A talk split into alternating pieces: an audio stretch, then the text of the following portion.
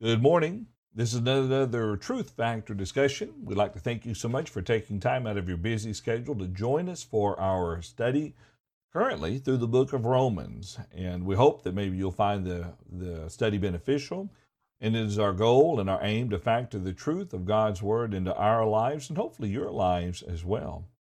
Now, Paul is not with us here today, and Shelton isn't either. So I'll go ahead and share with you how you can participate in today's study if you'll like. If you'll notice the little ticker there at the bottom of the screen, you can comment on the various live streams where you may be watching this. In other words, if you're watching us on uh, Facebook, then use the, the uh, live stream comment area beneath that. And if you're watching us on YouTube, use the chat area and we're monitoring all those. And you can also send us an email, send it to questions at truthfactorlive.com, or you can text us. You can send us a text at 405 726 0874. And all those, of course, you'll see at the bottom of our screen. This is episode number 298, not too far away from 300. It is an interesting discussion we will have today. We're going to be in Romans chapter 13, and um, it, it is very interesting with everything that's going around and with what we're having to deal with right now.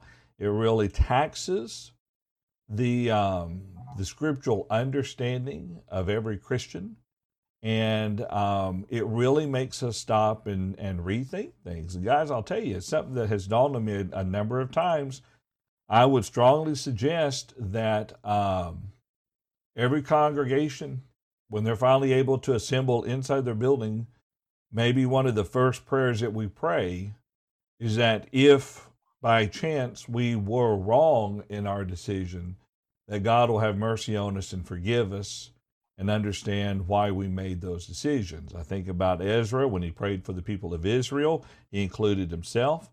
Many of the prophets, when they offered up prayers on behalf of the, the Israelites of God's nation, they would remember themselves. And um, I, I like to think I'm confident in the decisions we made, although I'm not happy with them. But I wonder sometimes if maybe we should take that into account that we might want to ask forgiveness just in case we had a misunderstanding. Um, and I say all that because it's going to work with Romans chapter 13. Any thoughts or comments on that before we actually get into the text? I mean, yeah, I, I, appreciate that, John. Yeah. I, I, really do. It's it's been a struggle for me to decide one way or the other in this thing. But again, I, I believe we've done the right thing. We've got elderly people that we don't want to get ill. Um, Orleans is comprised mostly of elderly people. But I think of Job in, in answer to your to your statement. I think of Job here's a man that offered sacrifice in case his children had sinned. Yeah. You know, he he couldn't decide for sure. The least we can do is tell God, you know, this was a tough decision that our minds couldn't wrap our, our hands around. So if if we're wrong, let's be forgiven, please. Yeah. Yeah, yeah. yeah. And John, uh, I do that every Sunday. you know, I, I, I mean, you know in in our in our home and our worship uh, i my prayer to god is that what we are doing is acceptable. You know our hearts. You know that we're you know that we're trying to do the best we can. And uh, and also uh, uh, i pray that this will end as quickly as possible. Yeah. So. Yeah. And that's about the best we can do right now. Yeah. Um all right let's see. Let's go ahead and we're going to start with romans chapter 13 and I've divided this up um, in the outline. Let me bring it down where I've got it in my visual here. I think I've got it set up now. I had to make a, make a change to it, but I think we have it set for Mike. I'm going to have you to read, if you would, the first seven verses of Romans chapter 13, sir. Where'd Mike go? You're muted, Mike. I did that a little while ago. I'm, I apologize. Let every soul be subject to the governing authorities, for there is no authority except from God, and the authorities that exist are appointed by God. Therefore, whoever resists the authority resists the ordinance of God, and those who resist will bring judgment on themselves. For rulers are not a terror to good works, but to evil. Do you want to be unafraid of the authority? Do what is good, and you will have praise from the same. For he is God's minister to you for good. But if you do evil, be afraid, for he does not bear the sword in vain. He is God's minister, an avenger to execute wrath on him who, who practices evil. Therefore, you must be subject, not only because of the wrath, but because but also for conscience sake. For because of this you pay taxes, for they are God's ministers, attending continually to this very thing. Render therefore to all their due taxes to whom taxes are due, customs to whom customs, fear to whom fear, honor to whom honor. All right, Mike, I appreciate that reading there. All right, let's see. Let me see if I've got the chat room sent over now properly. There we go. Thanks, Brian, for putting that up for us there. Um, the chat room question is What do you think Paul meant when he told the brethren to be subject to the government for conscience sake? Okay, I may have misspelled that, but anyway, for conscience sake, um, what do you think Paul meant by that statement there? All right, so let me bring back up um, this passage here that we're currently looking at. It is interesting in the Apostle Paul's uh, letter to the church at Rome that he really he, he really hits this point very very hard. Let's look at that again. Let every soul be subject to the governing authorities. Now, probably one of the first questions we might ask Paul is why? Okay. Well, in the context there, he tells us something that seems a bit strange. And, and um, you know, Mike, when he says, therefore, there is no authority except from God, and the authorities that exist are appointed by God. I think this is something that really we probably need to stop and take a moment to consider what Paul means by that. You, you, do you have any thoughts on that, Mike? I do. I do. God is supreme in all things. And if we doubt that, then we better look at the weather around us for one thing. Uh, he is he is the supreme ruler. Throughout the history of mankind, beginning at Genesis and onward, you can find numerous examples where God controlled the leadership of various people and then various nations. Um, in a little while, John's got a note here that we'll go to in the book of Isaiah, the 10th chapter, but there are there are numerous things God did in order to make his people stay his people. I think of a, a scripture that we don't have in the outline here, but Paul made mention of the fact that God raised up Pharaoh for God's purpose. Pharaoh was a horrible leader of a nation. He was mean, vindictive, cruel. He hated Israel uh, and and desired them to, to be slaves. Um, the Pharaoh that rose up and knew not Joseph even took away the straw from those Israelites and told them that the tally of the bricks had to remain exactly the same. Well, you can't hardly make good bricks without straw to bind the clay. But eh, nonetheless, God raised him up. God set him in that position of authority. I think the problem that we end, end up with here is does God then make people evil? The answer to that's no. He simply uses that individual that was evil to begin with, has no respect for God anyway, uses them in a situation that will allow a benefit to those that do love God even in our own country. We've had presidents, and I'm not going to be political here. This is the wrong place to be political. But we've had presidents in our nation that, quite frankly, I couldn't agree with their decisions. I'm not satisfied I can agree with all the decisions that President Trump's making. By the same token, that power is what God ordained. Maybe not always the man, by the same token, it's hard to, to see that God ordained the power and didn't allow a man to, to possess it. So, what I'm saying is the, the leadership of all nations is what God ordained. And at times, God allowed a leadership that you and I wouldn't approve of simply to make his people understand the greater authority is God. All righty, I think that's a good point. Tom, I think you said you had a thought as well on this. Yeah, yeah. A couple of real quick thoughts. One of the things that this passage points out is that God ordained government. Uh, uh, we all, I, I often make the the observation from Genesis chapter one that there are three institutions that God uh, ordained: uh, the home, the church, and government. So this is from God. Just imagine what a society would be like without government. I mean, I mean, you can even look at corrupt governments and so on. You still have to have some type of a governing authority, or you're going to have problems. Uh, uh, judges, the very last verse, you know, there was no king. Every everyone did what was right in their own eyes. A society will not last long like that. And by the way, that's not to say that Israel wasn't supposed to have a government. They were. Uh, it was supposed to be a, a what, what we would call a theocracy you know governed by governed by the rules of god and so on but but the fact still remains no government equals chaos so you have to have some kind of a, an authority okay all right. mm-hmm.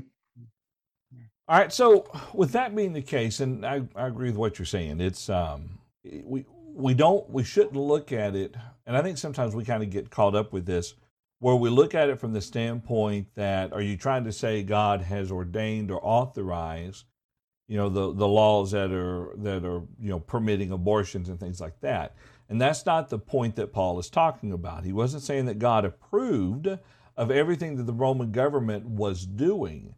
It's the government in and of itself, that position of, of watchfulness and leadership over us, God has given the authority to, and part of it's for the benefit of his people in, in general, you know. Um, but now I want you to notice something that really brings this even to home even more so. And Brian, I was kind of thinking about, about you when I was thinking about this, and I don't know why I was thinking about you when I was thinking about this. But you'll notice there in verse 2, he says, Therefore, whoever resists the authority resists the ordinance of God, and those who resist will bring judgment on themselves. Brian, do you think this is judgment from the government or judgment from God? You know, it's, it's an interesting point. I, I think he is talking about judgment from God. Uh, there's a variety of different passages throughout Scripture that that give us a sense of the of the expectation of the Christian towards government. Uh, Jesus said, Matthew 22, you know, that we're to render to the government its due um, Titus chapter 3 in verse 1, he says, We're to be subject to the government for the sake of righteousness. And that sense of the sake of righteousness implies the idea that it's it's for the sake of our godliness that we're doing this. So being ungodly is subject to a penalty from God. So I I would suggest probably what we're talking about here, bringing judgment, is that sense. Now, Peter would talk about this in First Peter chapter two, where he would say that we might suffer from the government. He says, but we're not to suffer in such a way that, you know, it's as though we're a lawbreaker or something like that. I think that that contrast might be important to consider too, that there is the possibility that we do suffer a penalty of the law if we're in violation of it. And that is contrary to the righteousness of God. So, you know, it could be that the idea is both. Uh, I'll take a Tom and I'll say both or yes, you know, however Tom usually does that but See, all of the above. All of the above. You know, I, that I have a sense that if we are, like I said, from Second Peter or from First Peter, if we're being punished for for ungodly behavior, then we are subject to both the punishment of the government and the punishment of God. Um. Okay, I think I, I can I can agree with that. Um, especially the aspect of fo- both because ultimately, I, I, do think, like what you're talking about, it is the judgment of God for us rejecting the authority that He is permitted to to watch over our lives. But as he goes on and talks about it, the judgment also comes from the authority because he doesn't bear the sword in vain. You know, and yeah. and I. I like the fact, Brian, that you connected that with Peter's statement in regards to um, if we suffer, that's fine, but let us not suffer for doing evil. Yeah, yeah. you you know, and, and I, I I agree with Brian, especially. I I think primarily this is dealing with the wrath of God. I mean, you know, you're supposed to submit to God.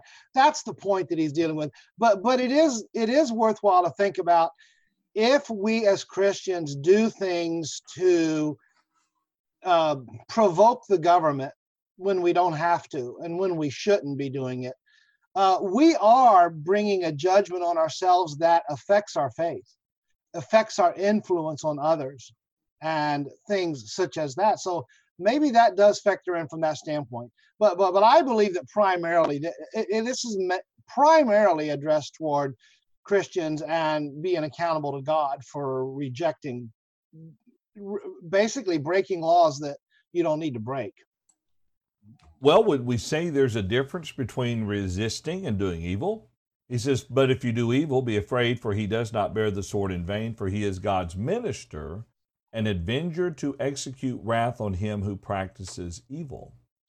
That too could be referencing the judgment that would come from the government, and also, of course, the judgment of God too that we would face.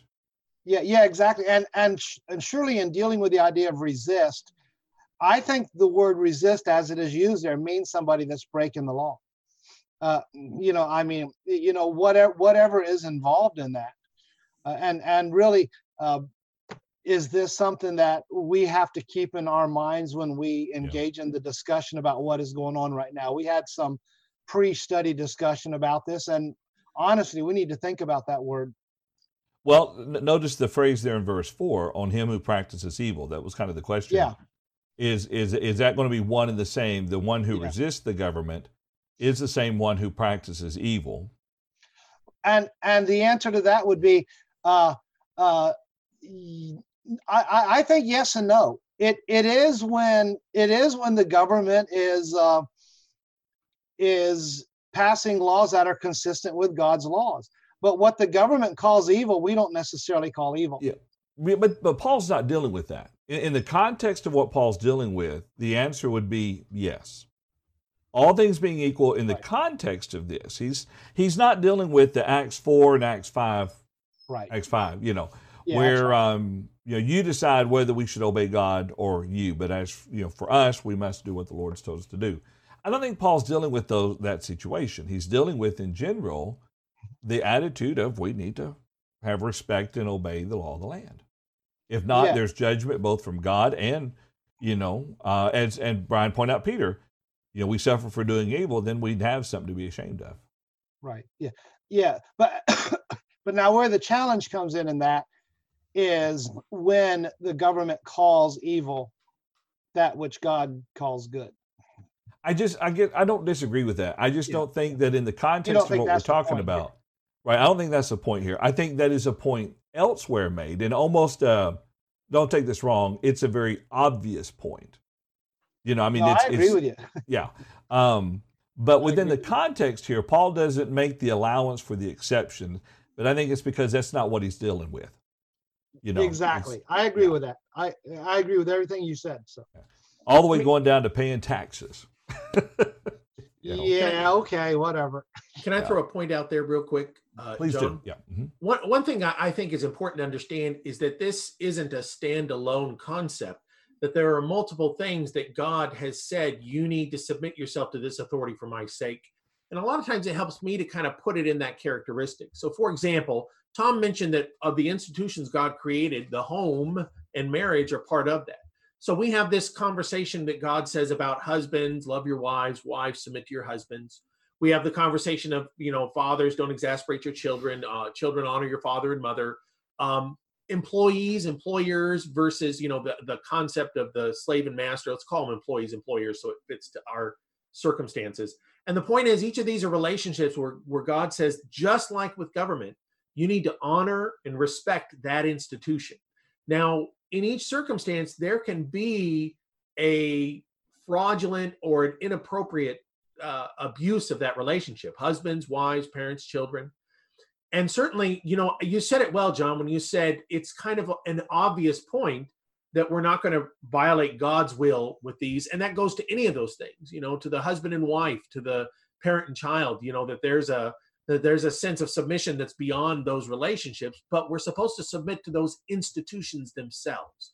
That's fundamentally what our respect is brought to, is to the institution itself, because the institution, God made it for the purpose of securing or or uh, making satisfactory civilization. And God's going to make the point that I act on your behalf in those things. So you've got to trust me, which is where we're going whenever he's going to say, Vengeance is mine. You don't get to do that. I'm in charge of handling governments. I'm in charge of handling marriages, homes, all these things, and you don't get to break my rules uh, for the sake of trying to get about a, a vengeance or a fairness. You know, the the word of God will say many times, you know, if you're a servant of an unfair master, you're still going to serve them.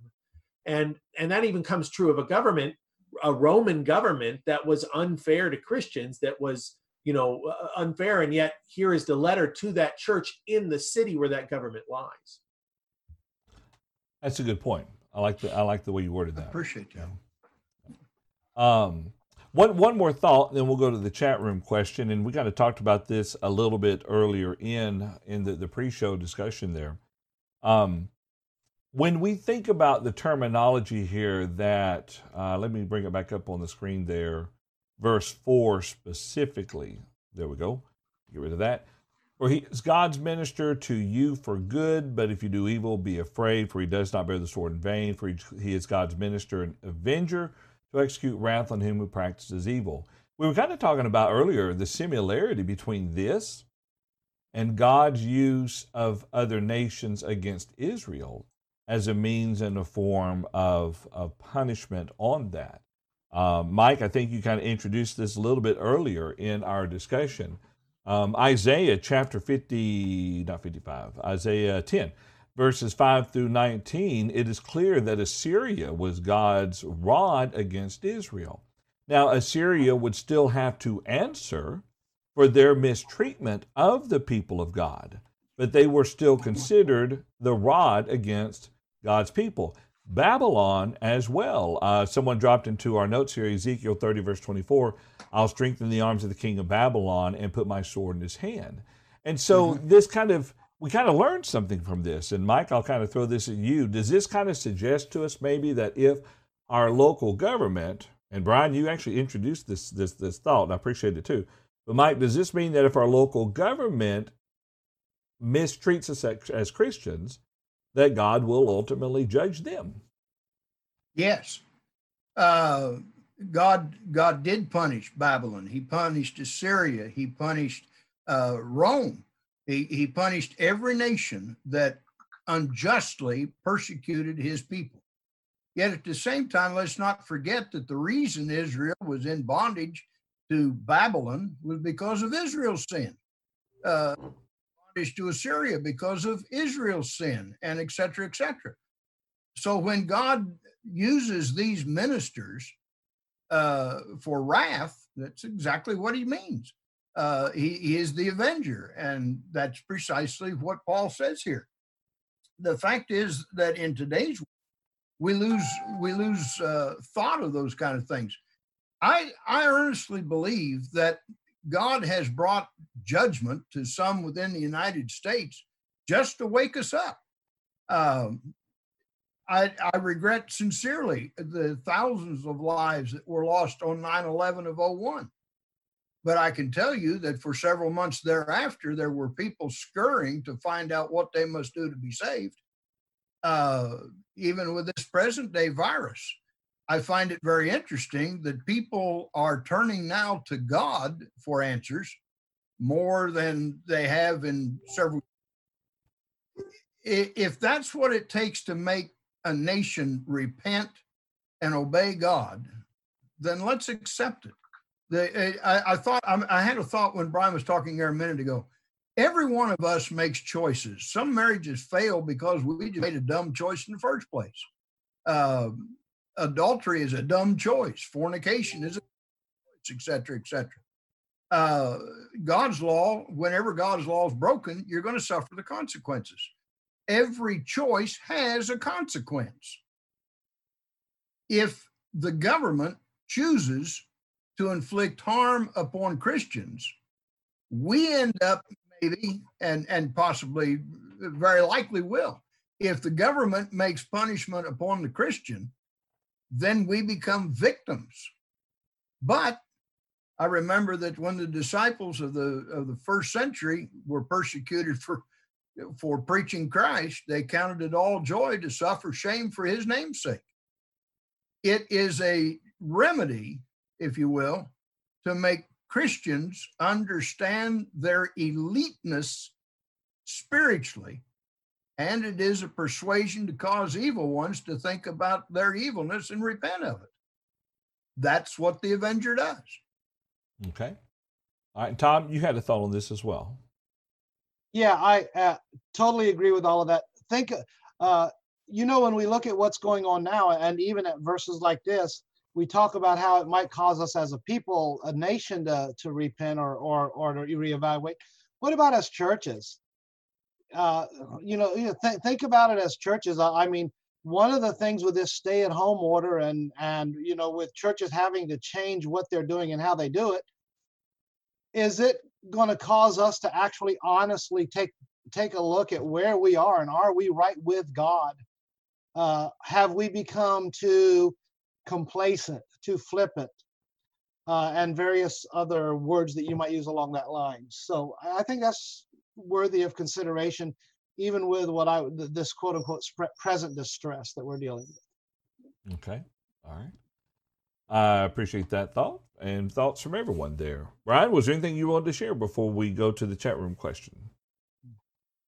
Well, um, you know, one one thing we're going to bring up, I, I, see it in some of our chat comments, and I think that it's important to understand. In fact, I would suggest, first of all, this chapter really began back in Romans 12 and verse 17 when he starts off with that conversation to respect what is right in the sight of all men and what things are right in the sight of all men marriage, government, um, and that's where the vengeance conversation comes into play. And that's going to be the point of the bearing of the sword.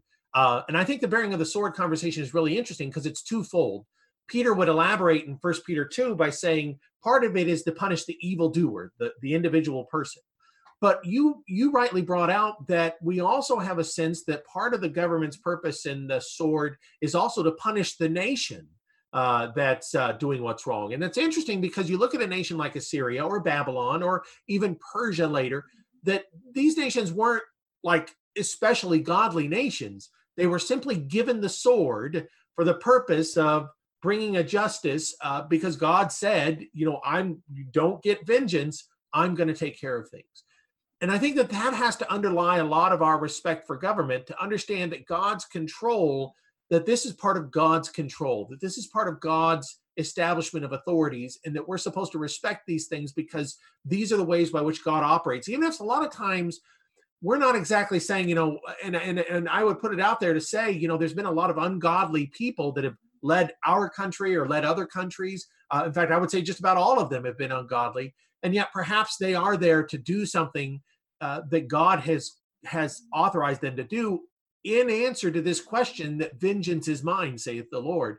And so, I, like I said, I feel like it's important, and I feel like that's going to be part of the answer to your question, uh, uh, your your chat room question. I don't want to step on that too much, but to the idea of the conscience answer, I think it's important again that Romans 12, 17 is brought back to mind as to what part of that is. And like I said, I don't want to go too far on that because I see we got some good answers already to think about.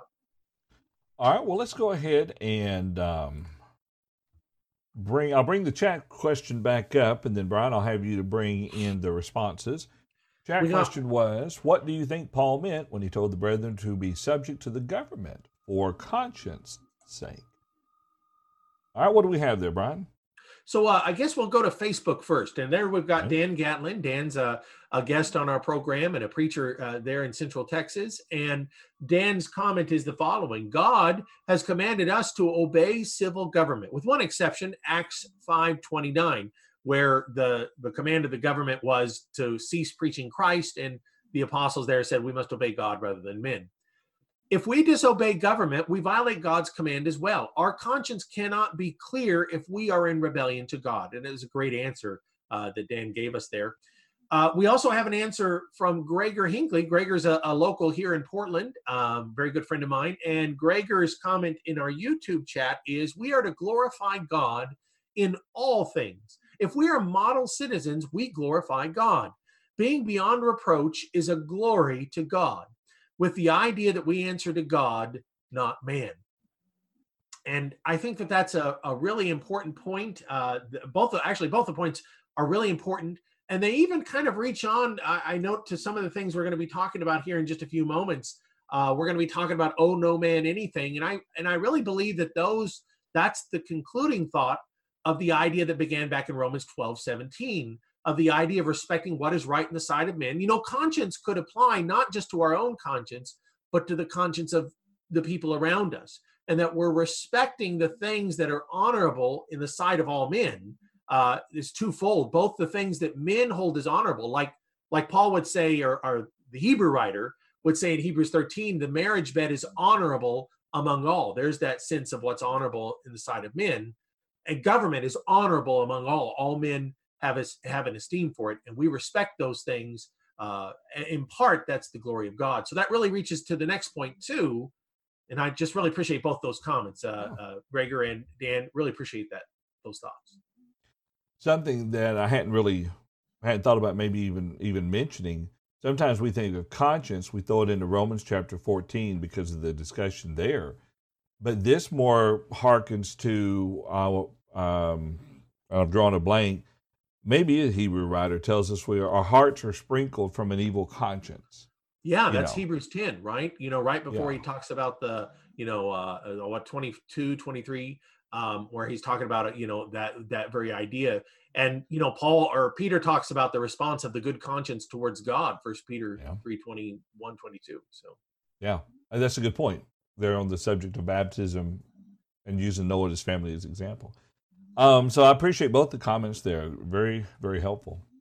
Well, let's go ahead and then move on to the next section there, which is uh, scripture wise, just three verses, 8 through 10. And let's see, I think we have that one assigned to Mr. Tom to read, sir. So if you would read verses 8 through 10 of Romans chapter 13. All right. So we read there, it says, Owe no one anything except to love one another, for he who loves another has fulfilled the law. For the commandments, you shall not commit adultery, you shall not murder, you shall not steal, you shall not bear false witness, you shall not covet. And if there is any other commandment, are all summed up in this, namely, you shall love your neighbor as yourself. Love does no harm to a neighbor. Therefore, love is the fulfillment of the law. Okay, thank you, Tom. So, you know, in thinking about this passage, oftentimes I've heard this passage used, and please give me a couple minutes before you, you jump in if you disagree. I've oftentimes heard this passage used in reference to financial debt, where he says, Owe no one anything except to love one another.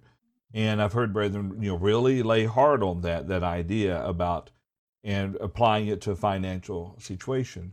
But I really think that in the context here, it is much more than simply being uh, something attributed to being in debt to someone.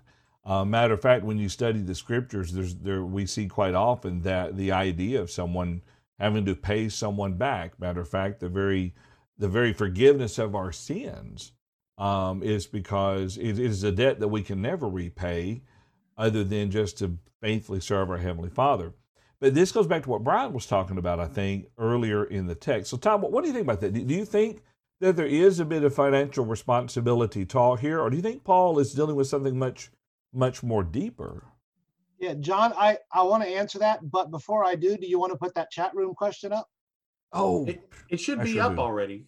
No, I'm no, talking about his oh, he was straight. Yeah, yeah, I, I, forgot to. Um, let's do that real quick. Thank you, Brian, and let me get it sent forward there. Thanks, Tom, for catching that. So, what is seen in these verses which show us uh, that Paul knew well the teachings of Jesus. Yeah, yeah. So what what in, in the text here, what we just read, there's a statement that is made which shows us that Paul was very familiar. At least when I wrote the question, this seemed like the proper answer at the time. Seemed like Paul was familiar with the teachings of Jesus. And I just now realized there could probably be a couple of answers uh, to that. So so what, what do you think, Tom? When when we look at the text here, do you think Paul's point is establishing a lesson that is intended more for uh, financial, or do you think there's more to it than this? Uh, or than that? I'm going to default back to my C, all of the above. Uh, but, but, but, but having said that, I, I honestly think that this is a great passage to deal with from a financial standpoint. And um, uh, even though I don't think owing somebody something is limited to money, I think money definitely fits into this. And and and I, uh, you know, getting into a discussion of money, I don't think Paul here is saying that it's wrong to borrow money. He he is saying if you do pay your debts, but but he's also saying don't don't live in such a way where you are where you are enslaved to your debtor, which the Bible actually says that in Proverbs, the borrower is the slave to the lender. You know, live live your way where it's not about your material possessions and so on. And I think that's ultimately the point that he's making here. You know, uh, uh, make sure that make sure that what you owe others is love. And by the way, the way he says it here, you may be, uh, you know, as as as there's some prominent radio talk show hosts and say uh, and such would say, you may be completely and totally debt free, not owe a single person any financial burden whatsoever but that never ever changes your responsibility to love others. Uh, uh, th- that's a command that no matter how much you do it, you haven't done it enough, or or you're not done. You can't retire from loving one another. So so I I, I think while it does have a financial implication to it, I don't think it's limited to that. Okay, all right. So Tom Tom takes that position. Brian, do you want to go at it from a different standpoint? So I'm on the other side of the table from Tom, you know. No, I'm actually, I would say this. I would say Tom's exactly right as far as uh, Paul's teaching in other places, or actually just the teachings of the New Testament about the importance of, you know, not being uh, under the control of your debt. You know, I might go over to, uh, I don't know, First Corinthians 7, where it talks about don't be a slave, you know, the idea of debt. But, but I, my perspective on this passage is that it actually has nothing to do with finances. Uh, contextually, we're moving from the point of our obligation to the government, and then we're going to be moving into our point for our obligation to one another. And even into chapter 14, we're still having that conversation about the obligations we have to each other. And I think that if we were to apply this to finances, it makes a pretty dangerous uh, statement. Oh, no one anything. And that would imply the idea that if, if this were a financial statement, that it it's a pretty black and white commandment at that point. You know, I can't buy a car or buy a house or anything that I have to buy by a mortgage of debt because of because of that requirement that I can't owe anyone anything if if it were talking about finances. But like I said, I, I don't disagree with Tom. I think Tom's uh, points are valid. I just don't. I'm not sure that I would say this verse has any circumstance to do with that because again, the statement of owing no one anything. I, I, think we have lots of times in the Bible where Jesus, even in parables, uses the idea of debtors and owing debts. Um, you know, the idea of Onesimus's debt to Philemon. That there's lots of times where there were people who had debts to others, and it didn't make them at all um, uh, didn't make them at all uh, immoral or inappropriate. But if this were a commandment about finances, I think that it would. So I see it a little differently than Tom. I think Mike's trying to get my attention. All right, Mike, you got a thought on it? I'd like to add to that. If you go back to the previous verses, you know, I'm I had a fellow told me he says we'd get more done if you'd quit going back. Well, anyway, I want to go back to verse six. Because of this, pay your taxes. They're God's ministers attending continually to this very thing. Well, those those individuals need to be compensated for their labor uh, render therefore to all their due. Therefore, owe no man anything. Taxes to whom taxes are due, customs to whom customs are due, fear to whom fear, honor to whom honor. Uh, Brian is exactly right in the context. You don't want to owe anything to these people that God has placed in authority. You, you treat them with the same kind of love that you would treat anybody else uh, to borrow a cliche, if I will, uh, loving your neighbor is loving yourself, which is Bible. Love your neighbor as yourself would sure go a long way if government would reciprocate the love, wouldn't it? Okay. All righty. Um, it's a good point. Well, okay, so I, I, I guess I get to reply to Brian, right? So, so uh, and and and I don't disagree with Brian. I mean, I mean, and if you recall, one of the points I made is I don't think it's exclusive to finances. I I and and, and I will stand by that. And I I I would look at the anything in this verse. I I think it does include, and and, and I think it's inclusive of that because because uh, but I do agree with Brian. You gotta you gotta put the uh, the the everything the Bible says about the subject together. And when when you do that, the idea if you're paying your bills, you know, I mean, if you if you borrow from a brother, and uh, you set up 12 payments with your brother, if you've made that one payment this month, you don't owe him anything right now. So and and uh, so I I kind of look at it from that standpoint. So so I don't have a problem putting a financial uh, attachment to this verse. But I but I want to be very clear that I do agree with Brian that it's not exclusively financial. Okay. All right, let's see. All right, one more point here, and then we're going to jump to the the chat room question. So then we can we'll move on to our next section.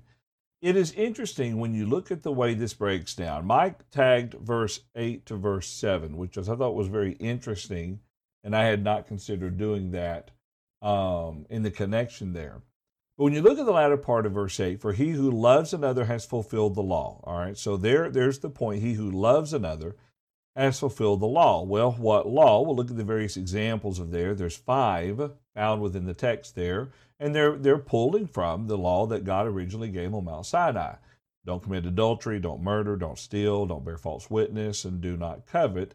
And if there's anything, any other commandment, they're all summed up in the saying, you shall love your neighbor as yourself.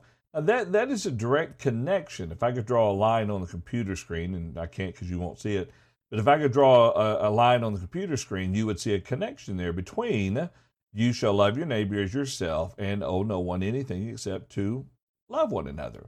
Showing the context there, and then ultimately, love does no harm to a neighbor, therefore, love is fulfillment of the law. And so it's it's interesting the idea that is being um, put put forth there within the uh, the support of that statement there. But let's go ahead and jump to our chat room real quick. Brian, did we have any answers to the question? No, apparently it was uh, uh it was too tough. I don't see an answer in Facebook and I don't see an answer in YouTube. Um, uh, I don't know. Is anybody else seeing something I'm missing? Sometimes I miss no. the YouTube or the Facebook comments. No, and this this this could have been one of those cases. They were they were like, look, that's too obvious. I'm not going to waste my time on it.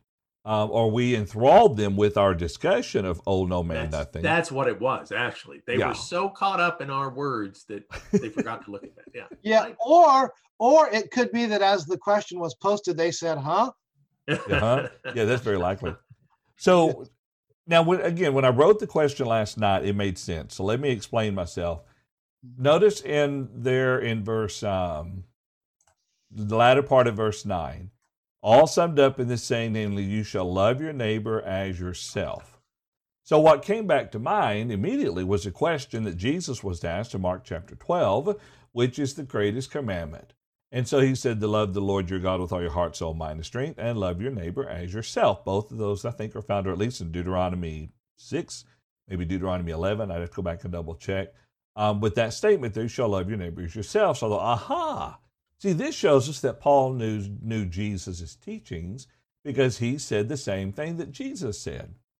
But then when I was reading through the question, my thought was, well, Paul knowledge of the old law would have him to say the same thing that Jesus ultimately said there. Um, so that that was the, what I was looking for is that phrase right there. Paul quoted, "You shall love your neighbors yourself," in the context kind of as Jesus used it, because he says, "On these two hang the whole of the law." There. Yeah, yeah, and and and you know it's interesting, and and just kind of by way of reminder, uh, the commandments that Paul mentions in this text, they're in the latter half of what we would uh, of the Ten Commandments and and I've I've always broken the Ten Commandments down into two groups. Uh, uh, the first ones deal with loving God, and the second ones deal with loving your neighbor. And all of these are in the latter one. These are these are all the love your neighbor as yourself commands. When you love your neighbor, this is the way you're going to treat your neighbor. Yeah, that's exactly right. Uh, who else had a comment there? Someone else had had spoken. Mike, John, just, just the last just the last verse that you looked at here, and we touched on it a minute ago love does no harm to a neighbor. Therefore, love is the fulfilling of the law. That's a two way street. We, we love God and keep his commandments. God loves us and he keeps his promises. Well, now, if you go to the next level, we love our fellow man. The object is to get our fellow man to love us. And the best way to do that is to love God and show how to love God toward our fellow man. Sometimes governments will understand that, most of them won't, but it does no harm to a neighbor and it fulfills the law of God. Yeah, that's right. Okay, appreciate all the, the thoughts and comments on that.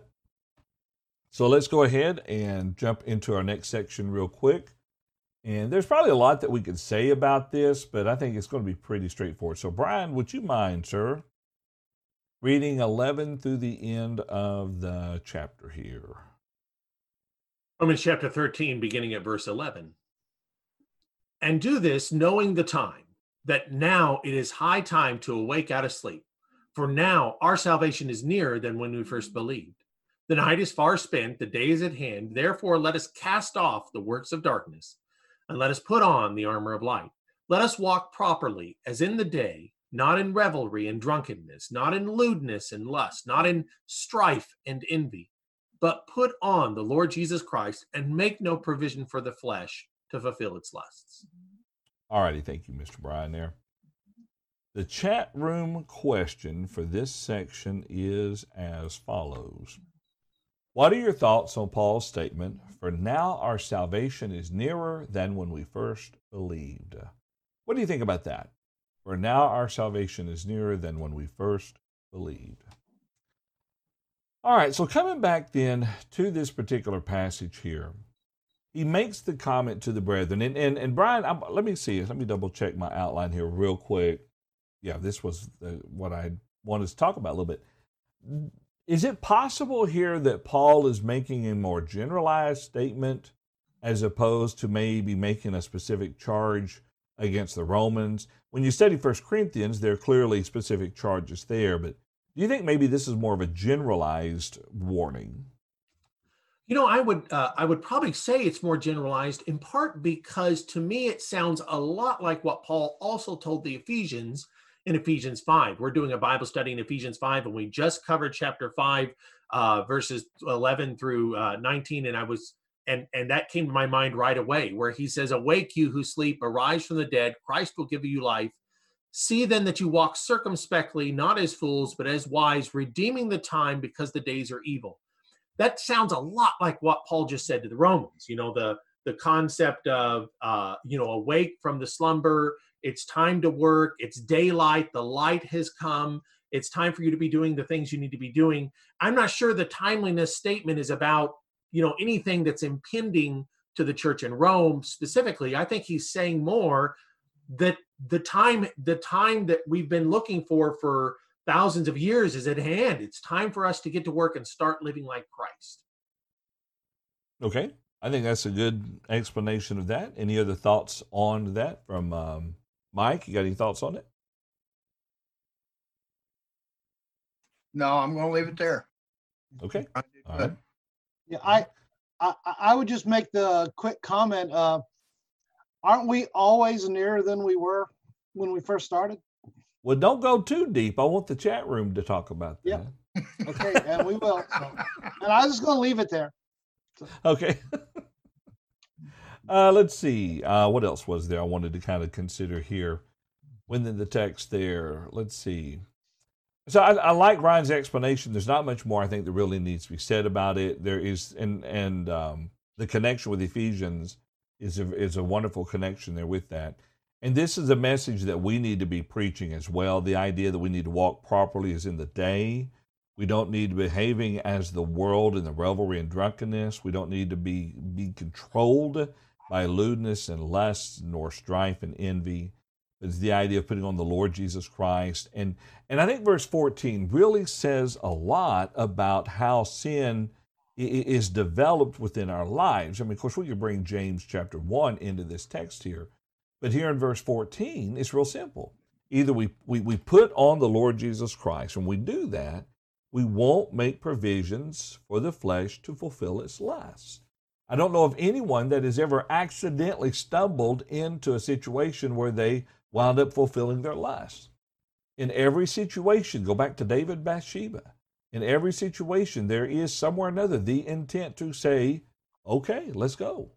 You know, and, and so whatever that sin is, whatever the lust he might be talking about here, whatever the flesh is desiring, we should not make provisions to fulfill those unlawful desires there. Um, and, and one more thought, real quick, before we run out of time. This is a perfect verse for preachers. Anytime you see somebody sleeping during your sermon, turn over to this passage and just, you know, start out kind of soft and do this, knowing the time that now it is high time. And then with great emphasis, and you hit the podium to awake out of sleep. I've often wanted to try that, but I don't think I've done it yet. so. All right. Any final thoughts or comments on this section? And before we go to the the chat room see if we've got any quick comments there. Just one very careful and quick question uh, quick comment john. Once we've put on christ in baptism there's no authority to take him off. And in in reference to colossians 3 in fact our life is going our life is hid in christ in god Galatians 2:20 is another one. No one ever lived through a crucifixion, so the old man of sin in us is dead, buried. We rose to walk in newness of life. We need to think first, what would Jesus do and act accordingly? Colossians 3:17. And that takes care of this lust of the flesh. Yeah. That's exactly right. That's exactly right. All righty. Brian, I think we've got, do we have one comment? We do have one, one comment from Jared. Uh, Jared Dart gives us a comment. Jared out of uh, the Phoenix area, Phoenix, Arizona. Uh, Jared says, because we know more about his word than when we first heard it. You know, it's funny. I, I, I was thinking of this very differently, and yet Jared's thought there is really good. Uh, one I hadn't really considered uh, in that sense. And I really appreciate that, Jared. That's kind of, to me, in a very simplistic way, and this is not a knock against Jared when you read that, that's kind of what sometimes comes to mind. You know, no. go back to the day that you believed, and now this is 20 years later, 30 years later. How long? Think about how long it may have been for Paul. You know, when we are closer now to the day of salvation than we first believed. But what would your take on it? I'm curious now to. Well, to you know, that. I usually think of the idea, and I think Tom kind of hinted at it too, that every day we're a day closer to receiving our inheritance. Every every moment that passes our our time is i look at it more as a timeliness statement but jared's comment there about knowledge that every day we have more knowledge making our salvation more sure was a really, really neat way of putting that yeah, too. That's right. In other words you're saying every day we're one day closer to our death. Well yeah or the lord's coming. Yeah one of the two. So yeah, yeah. Uh, i see we got a second comment that just came in and i i didn't see it before all right, I think it just popped in there, so I'll bring it up if you'd like to share it. Yeah. So this is Dan Gatlin again. Uh, Dan says the following Salvation can refer to either our current condition or final salvation in heaven. Final salvation seems to be in mind. Since the Father has fixed a time of the second coming, we're drawing closer to it. Or do I misunderstand? So, so Dan's kind of saying something similar that I said when I think of the either the day of my death or the day of the Lord's return. Every day that passes, you know, that's kind of what I see it. But Dan makes a yeah. good point to say that salvation can also refer to our current situation, which is kind of how Jared was looking at that too. So uh, Dan actually said it a little better than I did, but uh, I appreciate yeah. that. I think both both are good comments, good good good ways of looking at that. Definitely. All righty. Um, so let's let's go ahead and go around the clock here real quick. Brian, we'll start with you. Do you have any other final thoughts, comments on this? Nothing else. All right. Uh, Mike, how about you? I'm good. I appreciate the study today very much. All right. And Tom? Uh, not much, just very relevant. We can apply this to what's going on today. Yeah. Uh, even even if we weren't dealing with our current situation, whatever's going on in your life right now, this is a very practical chapter. That's right. Hey, real quick, uh, Brian, bring in Gregor's thoughts. Yeah, I just saw it. Uh, Gregor's comment said to our question, uh, our salvation comes after we leave this carnal plane. the law was fulfilled in Christ's death. The destruction of the temple is symbol of the genealogical salvation in Abraham. Now we step each day closer to our final reward. So again, I think uh, Gregor's kind of seeing that as uh, kind of similar to Dan, and, and, as I was saying, I saw it too. Is as every day is a day closer to that yeah. ultimate inheritance. Okay. Appreciate that, guys. Appreciate your thoughts very much. Sometimes we have a hard time remembering that it, there's a delay from when we, sometimes there can be upwards to a 20 to a 30 second delay. So it takes us a little bit longer. Um, I'm going to say this one thing, um, uh, and this has to do with the current distress in relationship to our discussion, and I'll, I'll make it really quick, especially about the government. How many times have we as preachers stood in the pulpit and said, if the law of the land ever tells us that we must stop worshiping God, that we must take a stance for what is right and never give in. Oddly enough, and I'm, I'm going to attribute this to Satan, and I don't, I'm not saying that Satan brought all this about, but it might be said Satan found a way of there's a loophole around our declaration because the government isn't out there trying to stop us from worshiping God. But yet, because of this virus and the pandemic, we found ourselves in a situation where to honor the government and respect others, obviously, we don't have our local meeting places and have it now for six or seven weeks. Um, so we may have to rethink that statement when we go forward in the future and that great declaration on our parts and make sure that because I've often said it would never happen in my lifetime where the government says you can't worship. Well, it's not quite what has happened, but yet, you know, here we have six weeks, and it's it's been it's been rough. Um, and others have had it worse in other countries where it was religious persecution. Because um, I don't think this is religious persecution intentionally, um, but in some countries it is. So all righty, well that that's it. So let's continue praying. Um, let's continue to to pray every day, study every day, and continue to trust in God as we go through this. Thank you so much for all your participation this morning and for your kind attention. If you're watching this at a future point in time, just follow the instructions on the ticker at the bottom of the screen. If you have any questions or comments, send them to questions at truthfactorlive.com. We'd love to hear from you. All right, if everything goes according to plan, we will continue our study next Wednesday, and we'll be in Romans chapter 14 next Wednesday. And um, Mike, if you can handle it, I'm going to have you to fill in for Paul. So let's get ready to go. Okay. that'll be okay. That'll be next Wednesday at 11 There'll o'clock be more a.m. questions than answers. yeah. No. Um, next Wednesday, 11 o'clock a.m. Central Time. All right, now your turn, Mike noon Eastern, 9 a.m. Pacific, 10 a.m. Mountain. And if it ever changes, we'll let you know right here live. truthfactor.com. Have a wonderful week, guys.